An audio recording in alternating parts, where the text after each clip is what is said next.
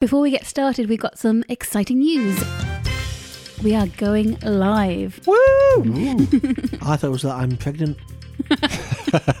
what are you planning on giving birth to, Jon? So, this summer, there's going to be something called the Newcastle Improv Festival, which our lovely Ian McLaughlin is in charge with, along with his partner Bev. And there's going to be lots of shows from the end of July to the start of August, including the Nerdfest Pissed Up podcast, which is going to be at Alphabetti Theatre at 10:30 p.m. on Friday, the 2nd of August. Can't wait for that. So, if you're in the area and fancy a bit of booze and a bit of comedy, come on down to the podcast. There'll be buffs and bluffs and all your favourite podcasters. So you're giving me beer and putting me in front of an audience. Yes, we are. Beck, What could go wrong? What could possibly go wrong? Yeah, unedited. And uh, where can you get your tickets for such an event, Hazel? If you go to alphabetitheatre.co.uk and select Friday the 2nd of August, you'll be able to book online. And while you're there, check out some of the other shows. I think all of us are at least in one of the other shows that's on during the Mhm. festival as well. So get your improv fill. and filth in your case. Yes. But what if there is no tomorrow? There wasn't one today.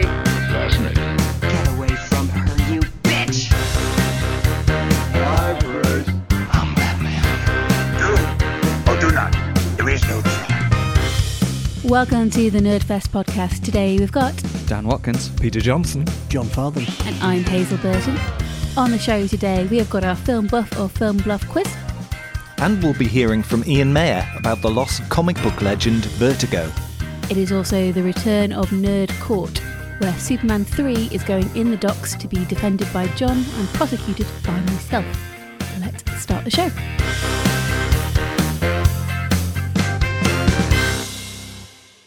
So now it's time for film buff or film bluff. This is the part of the show where we have all got three pieces of trivia, but we've made one of those up. So we've got to try and guess which one is the bluff.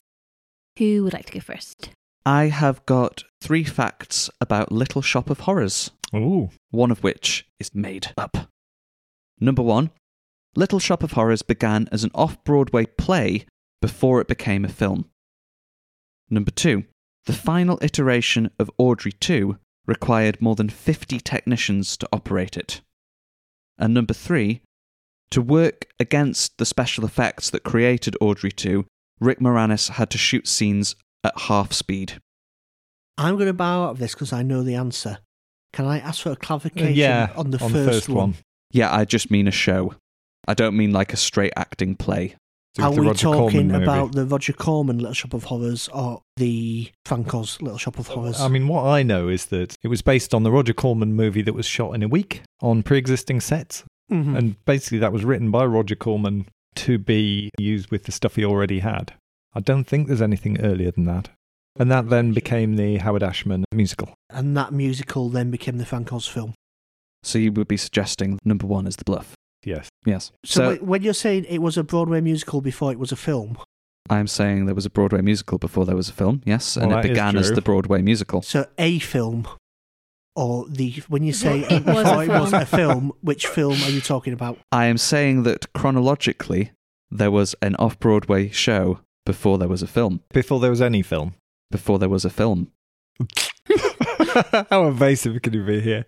Okay, right. I think we're fairly settled on what we think the bluff is. I think you probably are. I think I think But that's let's tried to just- trick us, hasn't he? Just out of politeness, let's look at the other two.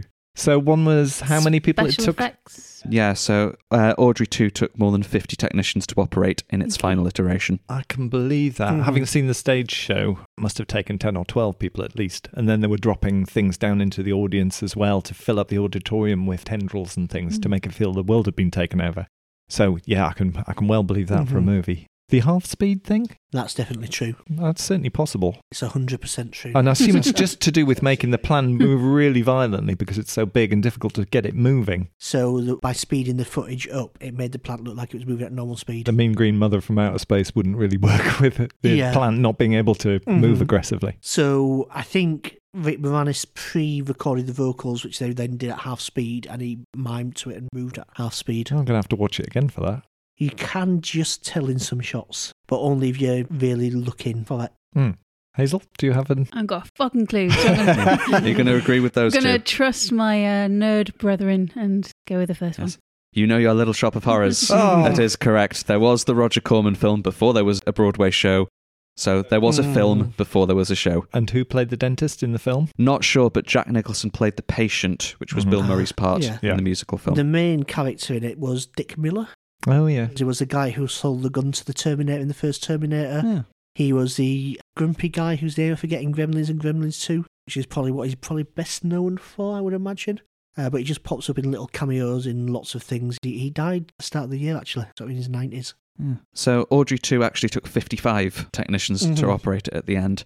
And on the half speed thing, what's interesting is Little Shop of Horrors was being filmed at Pinewood Studios at the same time as Aliens, and they were on adjacent sound stages, Hmm. and both of them required their lead to shoot scenes at half speed while acting opposite special effects.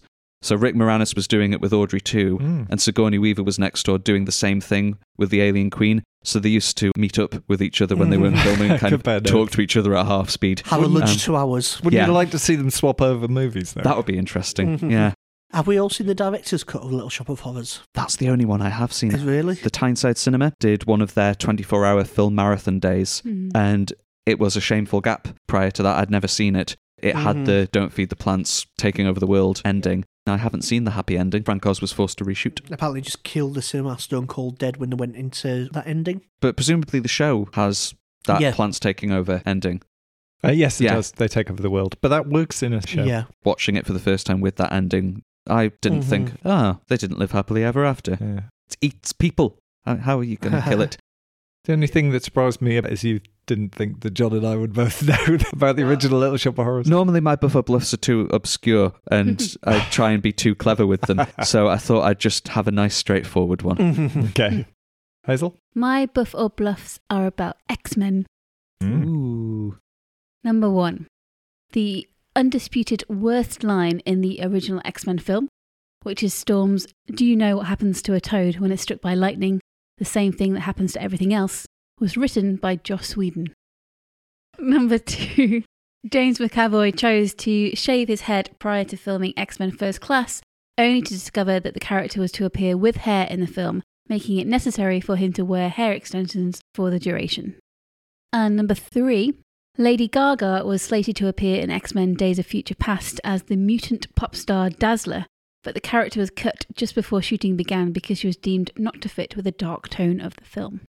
I'm going to bow out of this one because I read an article about the X Men series recently that listed all three of those facts, and I think I now know which one is the true one, and I don't want to spoil it. Okay. Which one isn't the true one? Which one isn't the true one? Sorry. yeah. Joss Whedon did work on the first script, didn't he? Did he do a script rewrite on it? But I He did. don't know if that's his line or not. It's, it's not just whether or not he wrote the movie, it's whether or not he wrote that particular line. It's that particular line, yeah. It doesn't sound like a Joss Whedon line. It sounds like somebody trying to do a Joss Whedon line, though. I know what just you been mean. Having a bad Yeah. day. Not all of Joss Whedon's lines are winners. I mean, there are a few lines in The Avengers, as great as that film is, that are a Mhm. little bit like the uh, the Captain America. There's only one God, and he doesn't dress like that. I'm going to say that's a bluff because I've heard the Lady Gaga one. The second one does sound made up. Yeah, isn't he bald at the end of it? Yes. So he would have had to shave his head for the end. So no, maybe- you could wear a skull cap for the end. Mm. I just wonder whether he did shave his head for the end and then ended up having to wear a wig because they shot it out of order. Hmm. I, I'm going to go for number two being the bluff because it's a bit silly. Yeah, me too. Number two is true. Yep, he did shave his head thinking, Mm. oh, I'm going to play Charles Xavier, he's got a bald head, woo. But yeah, he needed his hair. So number one, it is a Joss Whedon line, but Storm delivered it straight, which is why it doesn't sound Hmm. as funny as it was intended to be. The bluff is number three. Oh, I was a bit cruel because Bryan Singer did announce on Twitter that he had cast Lady Gaga, but it was an April Fool's joke. That's the worst thing he's ever done. what a shit. yeah. So she wasn't actually cast and cut because of the dark tone of the film. It was all an April Fool's joke. Yeah. Uh, Has anybody seen Dark Phoenix? Nope. Oh, and we can extend that to anybody listening. it's just a, it's actually, has anyone seen Dark Phoenix? What was Dazzler's power? So, according to Wikipedia, Dazzler is a fictional superheroine and she looks pretty much like Pamela Anderson looking at this image. Yeah, she's wearing a grey catsuity thing and um, is, I'm going to say, top heavy. She's a big girl. Powers? She's a mutant with the ability to convert sound vibrations into light and energy beams. Sound into light and energy beams. She's a flasher. Although, she made Hmm. her live action debut in Dark Phoenix. Oh, spoilers. By Halston No, Sage. it's all right. No one's going to see it. My film bluff or film bluff is about the Teenage Mutant Ninja Turtles, everyone's favourite heroes in a half shell. Yep. Turtle power. Did you know that the series was originally inspired by or to be a parody of Daredevil? Huh. Which is why you've got Splinter, who is similar to the trainer in the Daredevils. Oh, stick. yeah, yeah. and they fight the foots instead of the hands. Huh. Hmm. So the idea was that that group that hit Matt Murdock went to the side of the road and hit some turtles. Yeah, they even kind of wear blindfolds. Exactly, yeah. Huh. But Mm. from that joke, it became a cultural behemoth. Here are three facts about the turtles, two of which are true, one of which is made up. Number one, long before Hamilton, Mm. there was a better musical Teenage Mutant Ninja Turtles coming out of the shell. a musical theatre piece in which the Ninja Turtles decide that music is better than ninjutsu when it comes to spreading peace and love around the world. Highlights include Shredder doing a rap about how much he hates music, and Master Splinter delivering a power ballad in the style of Michael Bolton. Sounds awful. Number two, in Austria, the character of Michelangelo was renamed Botticelli. This is because, in a horrible coincidence, two months before the series premiered, a serial killer called Michael D'Angelo was caught, who had murdered four people and put their bodies in sewers. I think I know which one I suspect. Michael Danglio. Dan- Michael D'Angelo. D'Angelo. Number three, Teenage Mutant Ninja Turtles 2 The Secrets of the Ooze had a battle with the BBFC over sausages. In a scene in a shopping mall, one of the turtles gets a thing of sausages and spins them round like nunchucks. The BBC originally thought these were nunchucks and asked for the film to be cut. When the directors proved that they were sausages and not nunchucks, James Ferman, the director of the BBFC, said, Well, it looks like a weapon to any streetwise eight year old. Mm-hmm. They had trouble with censorship in the UK, didn't they? Because they became the Teenage Mutant Hero, Hero Turtles Turtles, yeah. over Yeah. here. They were hugely sensitive about shuriken throwing stars and, And and, nunchucks. But I find it hard to believe that sausages would be convincing nunchucks. For a long time, even like Bruce Lee films were cut. what do you mean, even of- Bruce Lee films? Uh, uh, or any nun- so he, in like an 1880 Bruce Lee film, Hmm. they would cut nunchucks out. And that was because of the likelihood of someone actually seriously hurting themselves just trying to mess about with a Mhm. nunchuck. Yeah. Number two, if Yes. it's not true, it means that John has done a little bit of research into picking a suitable alternative Renaissance artist. Obviously, not much research. Because, you know, Botticelli, contemporary more or less with Michelangelo, same sort of level of fame as the other three. Hmm. Mhm. It's not a bad bit of bluffing. There's some thought gone into that if that's not true.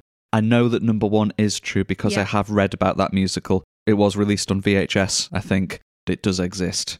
Yeah. Okay. Yeah, I know that's true as well. It's the sausages or it's it's the serial killer. Michael D'Angelo, the, serial, the Austrian Yeah, serial They killer. both sound like Johnisms. Mm. Definitely 100% going for the serial killer. Yeah, I think that's probably Just to give a counterpoint, I'm going to go for the sausages.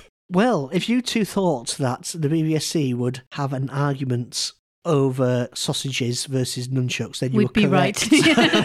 uh, number two is the bluff. Michael D'Angelo is, as far as I know, not a real Why- serial killer. why who- Austria. It just sounded. it was a country that the name could have come from there, but and he did not bury bodies in sewers just before the. I, I was That with way was you that, until yeah. you said sewers, and I'm like, Yeah. Okay, for mine, there are three unrelated facts.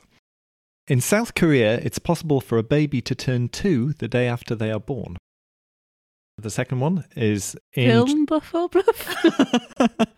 Films are made in South Korea. Yeah. okay. There was the guy who got. The, the next two are. The guy who got kidnapped, wasn't there? and Was forced to. Is it no, North is the bad one, isn't it? Yes. Bad one. There was a filmmaker who was kidnapped and taken to North Korea and forced to make a communist Godzilla film. He had to teach them how to make blockbusters, was basically the idea, wasn't it? Mhm. So, for the second fact, in Japan, spaghetti westerns are known as macaroni westerns.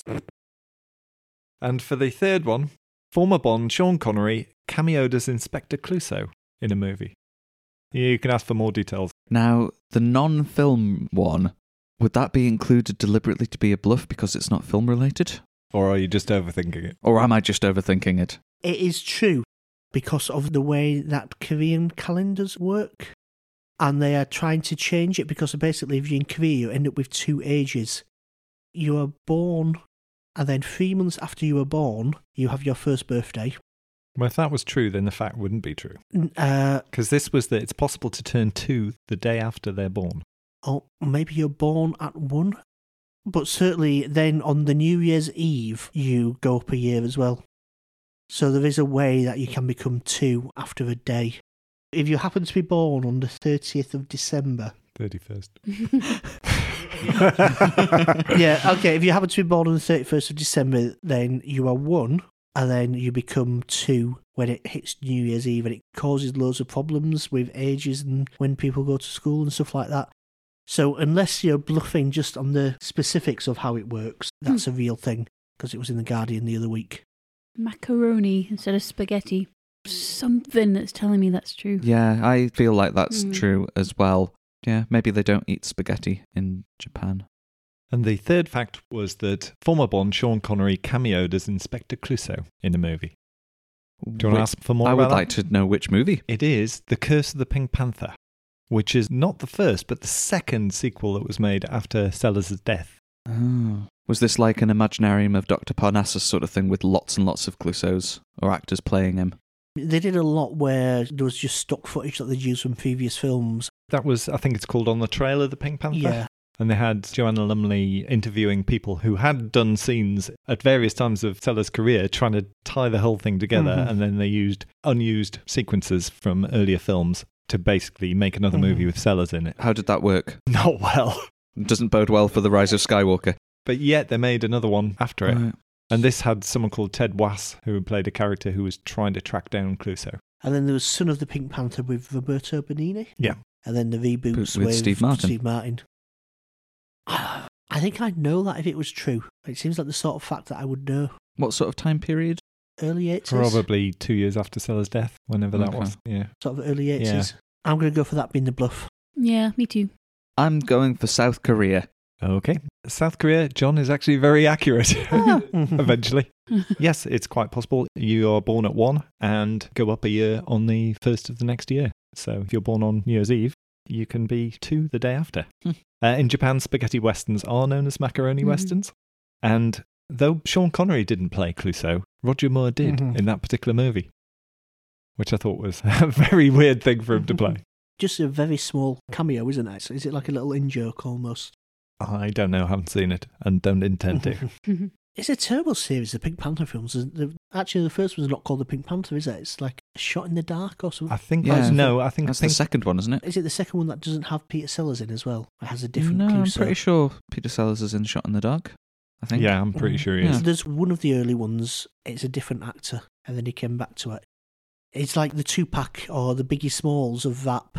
He's a two pack of cinema, in that there was so many Pink Panther films after he died, putting together little bits of footage of him and trying to make another film. Yeah, I wondered where that Tupac analogy Yeah. was going.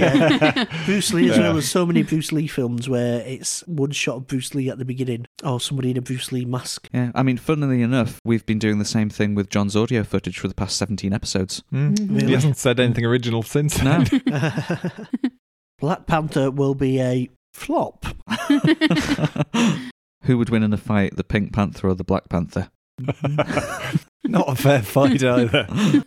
Speaking of black exploitation, apparently the new Shaft is terrible. Yeah. Yeah. but it's got all the shafts. So Richard Roundtree is in it, Samuel L. Jackson, and a new guy has Shaft the third generation. Mm. And the joke is that young Shaft is a mild mannered FBI data analyst, unlike The other two. I like the Mm, other two. Hilarious. Um, I heard the other day that Quentin Tarantino intended Django Unchained to be a Shaft prequel, which is why. Django's wife's name is Von Shaft or something like that. Hmm. Ah. So she's the ancestor of Shaft, apparently. Shaft. Yep. That's damn right. That's your Isaac Hayes impression then. Yeah. Yeah. So I think I won that. Yeah, probably. Well done. you get to win you, Superman 4. I got all three of mine right. You got all three of your own right. No, all of yours. Excellent buffing or bluffing.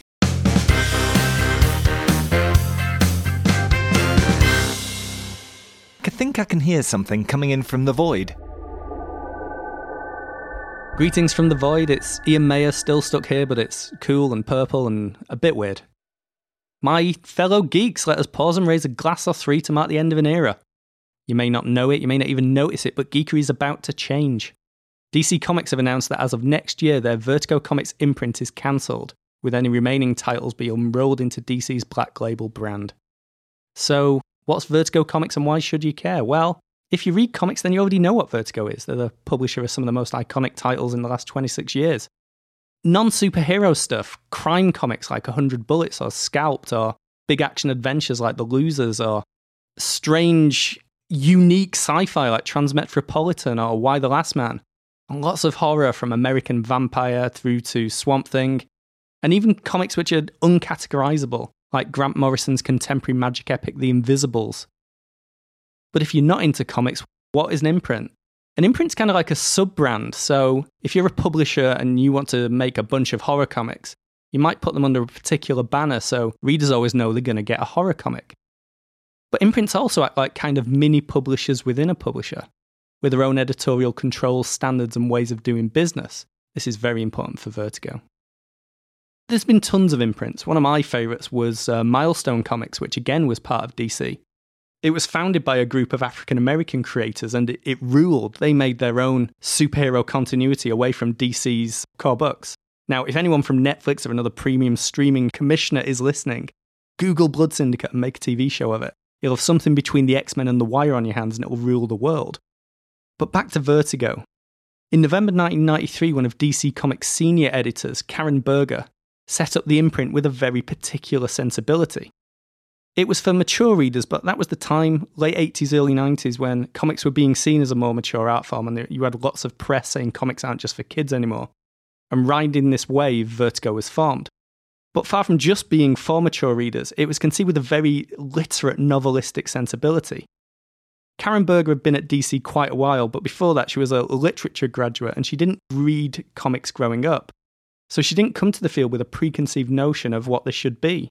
As she put it, she wanted to edit books she wanted to read. And this really showed she had an eye for writing talent and sought it out. Karen Berger is responsible for bringing and entrenching a whole wave of UK talent into US comics. She was already Alan Moore's editor on Swamp Thing before she did DC. Alan Moore, the greatest living comic book writer, and she'd been Neil Gaiman's editor on Sandman before she actively sought out other UK writers. If you check out the guest list for the second ever UK Comic Art Convention in 1986, she's there along with names like Grant Morrison, Mark Millar, Garth Ennis, British writers who'd come to have a real impact in the US comic scene. Part of the reason she was able to attract and keep largely writing talent at Vertigo was that Vertigo Comics gave a better deal to creators, which was quite revolutionary at the time. So writers not only is getting sort of more money out of the deal, felt far more investment and were encouraged to experiment with longer and more interesting forms. Vertigo Books were also the first mainstream publisher to write comics to expressly be collected, to be printed in trade paperback or, or graphic novel, which meant that these being published in bookshops, their success would feed back into the success of the single issue. It also meant we got much longer and sort of more literate comics writing. It's not a stretch to say that Vertigo kind of ushered in the real prominence of the writer in comics. So, after 26 years and after publishing some of the most iconic books in the field, we're no longer going to see a Vertigo comic again. The industry reacted on social media, everyone singing its praises, and especially Karen Berger's. And Karen herself chipped in on Twitter. She said, Corporate thinking and creative risk taking don't mix. DC nixing Vertigo was a long time coming, but hey, we changed the game and we had a blast doing it. You did, Karen, and we raise a glass to you. Bye bye, Vertigo.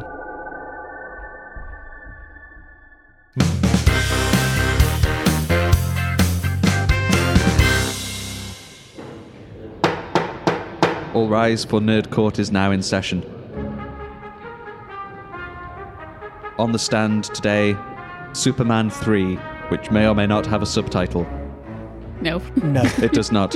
For the prosecution, counsel Hazel Burton. For the defense, counsel Jon Farthing. Expert witness, Peter Johnson. Prosecution, begin your opening statement. Your Honour and Gentlemen of the jury, I'm here today to argue that Superman 3 is a complete failure of a film, which had a lot of rich resources to work with and seemingly chose not to use any of them. The potential in the cast, the strength of the story from the previous film, and the tantalising notion of an evil Superman are all thrown aside in favour of embarrassingly ineffective slapstick style humour. This attempted comedy film misses all the marks, produces zero laughs, and refuses to even try what it could have been. For these reasons, Superman 3 deserves to rot in nerd jail. Defense, your opening statement. I am not going to stand here and say that Superman 3 is an objectively great movie in the way that the first half of the first Superman movie is.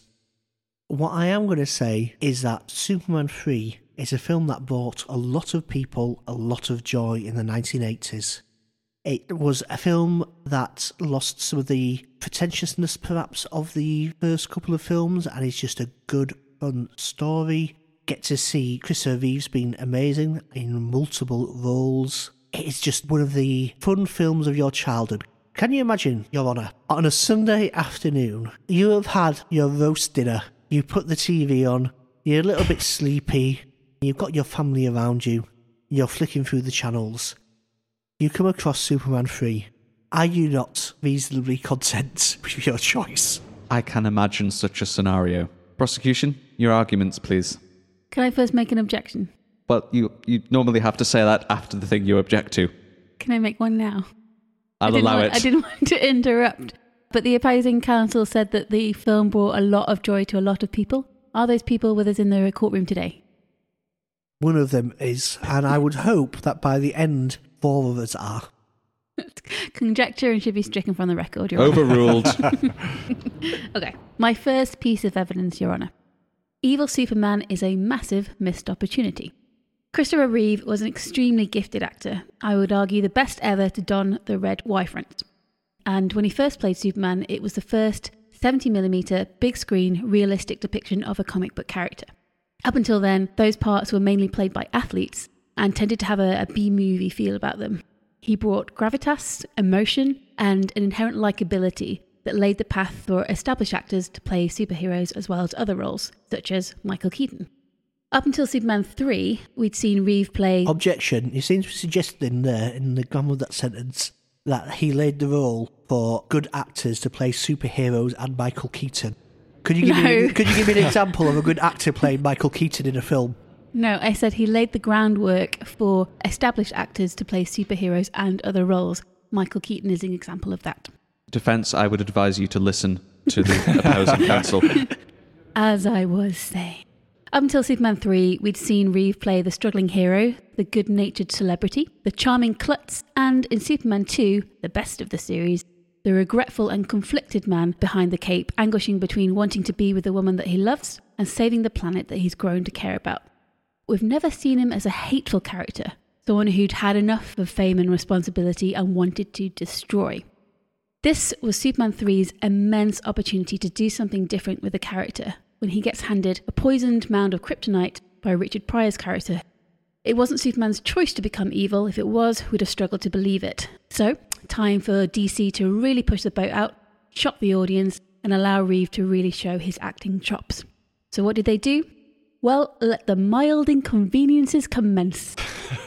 He straightens the Leaning Tower of Pisa so that the souvenir sellers had to reconfigure their main offering.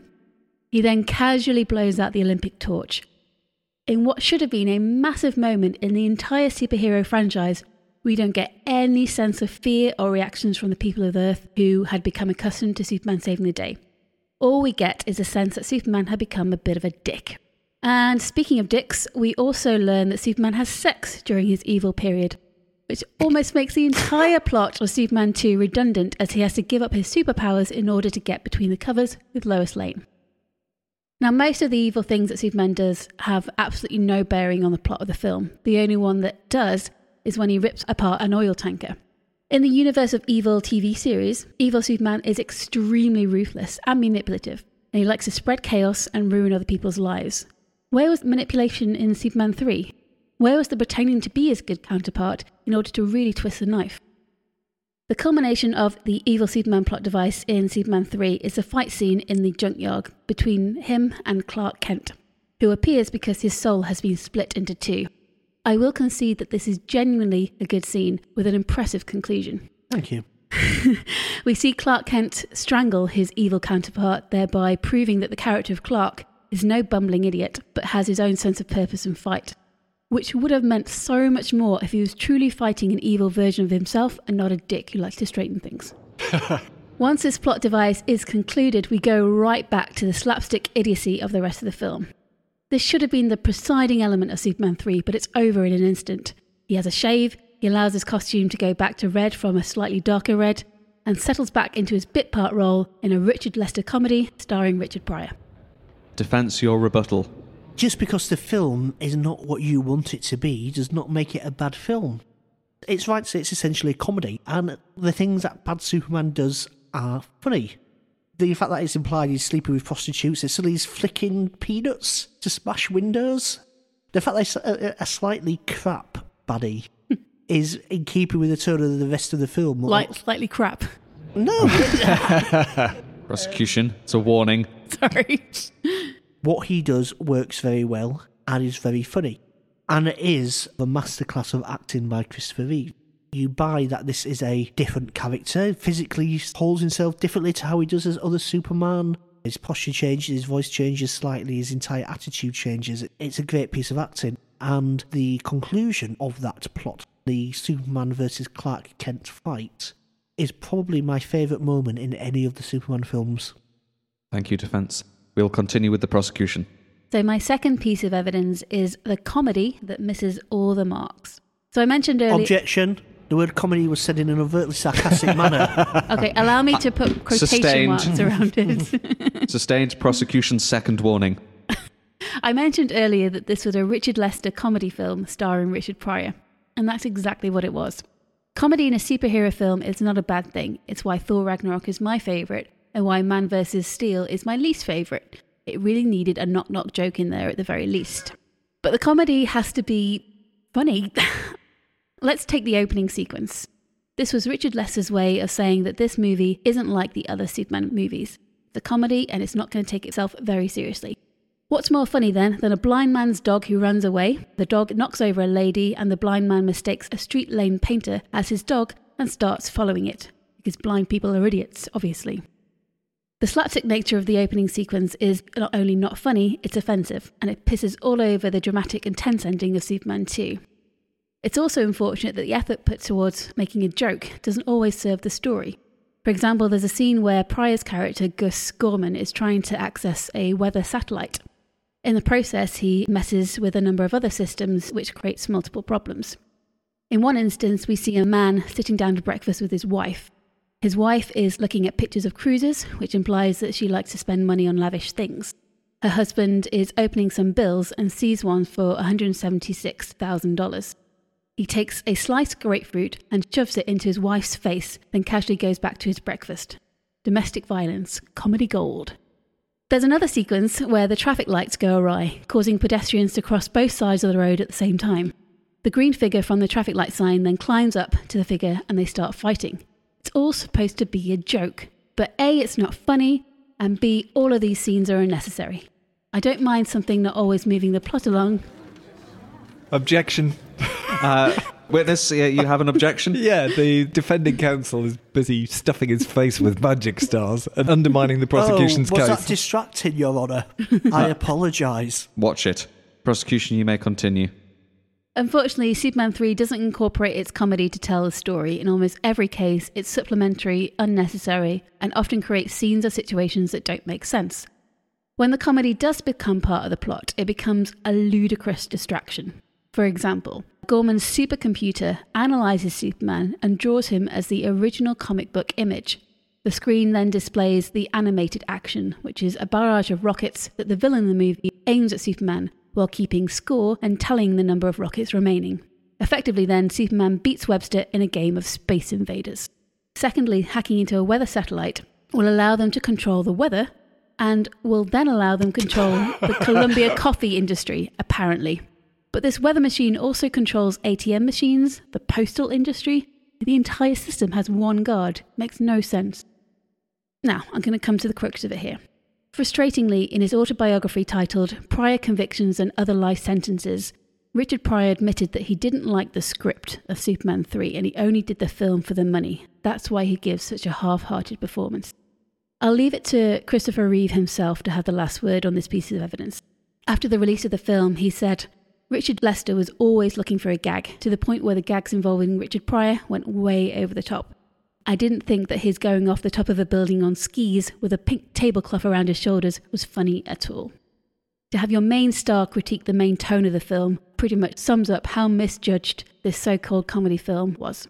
Defense, have you finished your magic stars? Yes. Your rebuttal. Where to begin? I am going to, Your Honour, concede that the opening sequence of Superman 3 is one of the least funny pieces of comedy put on screen. I cannot, with a straight face, and I watched it with a straight face, say otherwise. There's an interesting thing about the Superman 3 opening sequence, though. When he goes into the photo booth and turns into Superman, there's a little kid trying to get the photos, and he takes the photos of him and tears them up. That little kid is the person that played Baby Superman in the very first film. That shows, I think, that the film was made with some care, some love for the history of the franchise. Your argument is about the comedy defense, not the history of the franchise. Keep it on topic. It's almost like I'm having trouble justifying this, isn't it? um, Try. I, I was interested that you had a problem with the unrealistic nature of some of the things that happen in the film. Do not bring up Armageddon. I'm not going to think about it. All I'm going to say is that this is a franchise in which the previous film concluded with Superman making time go backwards by spinning around the Earth very, very fast. Yeah, but he had a reason for doing that, whereas in this film, there's no reasons for any of the comedy. I don't think having issues with the realism in a comic book film about a man from outer space who wears his pants on the outside is a, a line of argument that a sensible council should be going down. That wasn't my line of argument. My line of argument was that the film is not funny. Not that it's not realistic. It's not. It's just not funny. Yeah, it's not funny. Very good. Thank, thank you, defense. Uh, prosecution, your third and final piece of evidence. My third evidence is about the badly written roles for Margot Kidder and Robert Vaughn. For the third film, the producers claimed that they didn't want to have to come up with a way for Lex Luthor to break out of prison again. Bullshit. Gene Hackman obviously took one look at the script, saw how ridiculous it was, and refused to be any sort of part of it. Enter Robert Vaughn, who plays megalomaniac businessman Ross Webster, who is about as intimidating as a hug. None of this is Vaughn's fault, as he was working with a script that only had the stardom of Richard Pryor as its motivation. An Academy Award nominated actor who brought the suave spy Napoleon Solo to life in the 1960s series The Man from Uncle, and was the first popular American actor to come out in uh, public against the Vietnam War. Vietnam War? Wow, the Vietnam War. Wow, what is it good for? deserved better. That's nothing, however, in comparison to how Margot Kidder was treated. The chemistry between Kidder and Reeve is what made the first two films so enjoyable to watch. Lois Lane is the reason Clark had to turn back time in Superman 1 and get rid of his powers in Superman 2. And you can absolutely see why. She's strong willed, intelligent, witty. She has a bit of a, a likable vulnerability about her as well. In Superman 3, her character has roughly five minutes of screen time, and it's only to announce to the audience that she's going on holiday and won't be around for the next two hours. The love interest in this film is with Lana Lang, Clark's high school crush. The introduction of Lana isn't necessarily a bad thing, as it's a potential love triangle, but no, because that would get in the way, obviously, of all the abhorrent slapstick. The relationship between Lana and Clark never gets close to the relationship of Lois and Clark. Take, for example, the scene at the high school reunion where Clark asks her to dance. The camera is distant, and it's almost as if we're peering at them from afar rather than getting to see any sort of closeness develop. And then the scene abruptly ends, almost as if there's more to it and we just don't get to see it. That's how their relationship is throughout the movie. We get a hint of something special, and then it's off to the next gag. We're sorely missing Margot Kidder here. Whether her reduced screen time was down to her speaking out about the way Richard Donner was treated during Superman 2, I'm not sure. What I am sure about is that both she and Robert Vaughn deserved much more than becoming sidelines to a Richard Pryor intended star vehicle. Defense? There are off screen reasons why Gene Hackman doesn't appear at all and Margot Kidder has a limited presence in between doing lines of coke in a trailer. Um, she's dead. Um, you um, She's dead, so it doesn't matter. Is that what you're about to say? Irrelevant. the dead can't libel. I didn't like Gene Hackman in the Superman films. One of my bugbears with the first two films is how Lex Luthor is treated as a joke rather than the genius that he is in the comic books and uh, his sidekick Ned Beatty is that in the first two films and Pamela Connolly Stephenson the first one. Pamela Uh, She was in the Third third one. one. She in the third one. Yeah. Expert witness, can you clarify? Yes, Pamela Stephenson was in the third one. The one that you're currently trying to Yeah. defend. Who So you was obviously paid great who- attention who to. was the, there was there was an annoying woman in the first one as well. Can I just say this is not about Gene Hackman, it's about Robert Vaughn. I think that Robert Vaughn in the third film is a stronger character than Gene Hackman's Lex Luthor. Um, and, you know, Lex Luthor again would have been a retread. So why did they cast effectively the same as Lex Luthor, but just a bit shitter? I really like the romance in Superman 3. I think Annette O'Toole is a brilliant actress. She played the mum, didn't she, in Smallville mm-hmm. many years later.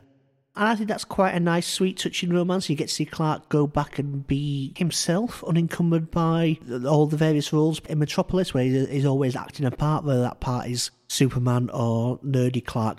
Possibly it's the only time you get to see the real person, maybe. Although it is a shame to have to sideline Lois Lane for that to happen, I think the ends justify the means, and I also think that the romance between Lois and Clark was pretty much played out over the narrative of the first two films. Thank you, defense. Now, your closing arguments. Jury, do you have anything to add while the prosecution finds their closing argument? It actually amazes me that the defense hasn't used the best argument for the movie. Is it that it's not Superman 4? The It is question exactly My closing statement, Your Honour. Superman 3 is a film that makes no effort to learn from, respect, or even recognise its vastly superior predecessor. The filmmakers intentionally aimed to create something that could be no more substantial than a light, fluffy comedy flick, and they couldn't even do that right. The entire effort smacks of complacency. To his credit, Christopher Reeve does his best to create something worthwhile during the short, throwaway midsection in which Superman turns bad. But the filmmakers fail to capitalize on this great idea and stellar performance, rendering it an ultimately meaningless distraction from a parade of weak, forced slapstick jokes. The other talented cast members are forced to work with either total rubbish or next to nothing at all. The film is goofy, lame, bumbling, and painfully unfunny. It chooses to shut down its only potential redeeming features and is left as an over two hour slog bereft of any enjoyment. This is why Superman 3 deserves a place in nerd jail. Honour. Yeah, fine. what I would say is that I think you are judging the film as against a different film that you wanted. But what they chose to make was a light-hearted, fun palate cleanser of a film almost. Around the same time, I think you had Star Trek 4. The idea of going light with these films that you can have a bit of fun with them rather than taking it all too seriously. It's not a great film, but it's an enjoyable couple of hours. The opening sequence misfires. It's not Richard Pryor at his best, but if you were a kid in the 80s, you fucking loved Richard Pryor. And to see Richard Pryor with Superman telling jokes and having fun, for you know, for a seven or eight year old, that was heaven. Having seen Richard Pryor's material at the time, Uh, when you're a kid, you saw the films that were on ITV on a Saturday afternoon with everything cut out of them. And then when you're an adult, you go back and you oh, okay. And then you listen to the uh, the stand up and you go, oh, okay. the Bad Superman is a concept that, again, could have been played different ways, but I like the way that they played it. At the end, uh, you've got giant computer and a lady being turned into a robot. That scared the shit out of me as a kid. Basically, I'm saying this film gave me a lot of fun as a child. Would you want to, Your Honour, sully my childhood memories by putting them in jail in the way that so many of my childhood memories already have been? if Superman 4 is a bad Superman film, If. I don't think that, Superman 4 is that an example of what a bad Superman film can be. Compared to Superman 4, Superman 3 is Superman 2. I would have prosecuted against Superman 4, but no one's prepared to defend it. It doubles Milton Keynes for New York. Mm. There's eight Superman films, I think. Yeah. Yes. I would put it in the top half of Superman films. There's five worst Superman films. You done? I would very much like you to set Superman free free in order to entertain another generation of undiscerning children. Very good. Thank you. Gentlemen of the jury, do you have anything to add before I render my final judgment? Yeah, this isn't how courts work, don't you?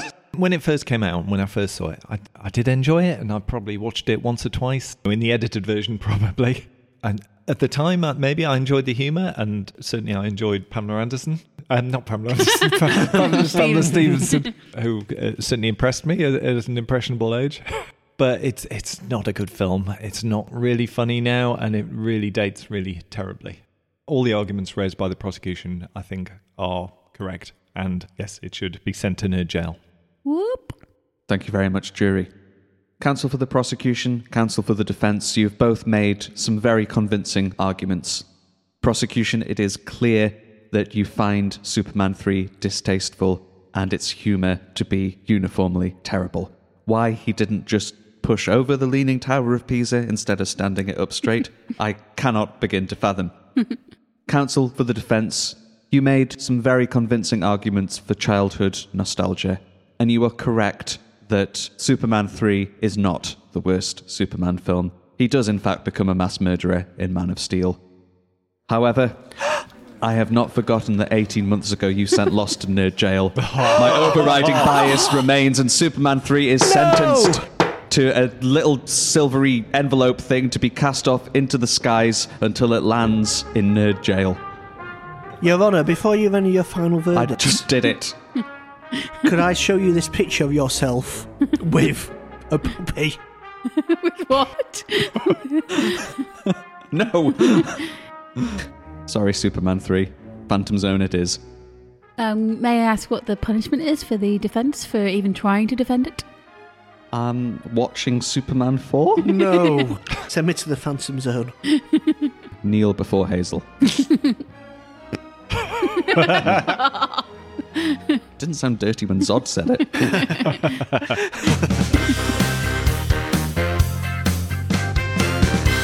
And that brings us to the end of another Nerdfest episode. Thank you very much indeed for listening. We will be back with more tomfoolery in two weeks. In the meantime, check us out on social media. We're at Nerdfest UK on Twitter and Facebook. Peter is probably going to add something very amusing at the end of this episode, so keep listening until the very end. But in the meantime, you've been listening to A fair and objective judge. Someone who's still two if he's in South Korea. Notorious Austrian sex pervert Raphael. and two time Nerd Court champion, Hazel Burton. We'll see you next time. Bye. Bye. I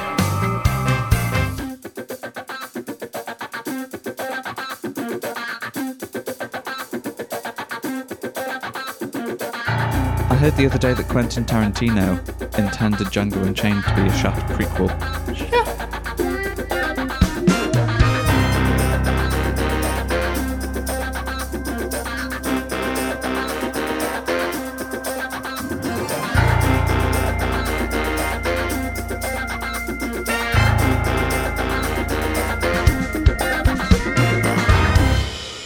That's damn right. Was the first popular American actor to come out in public against the Vietnam War. Vietnam War? What is it good for? War. What is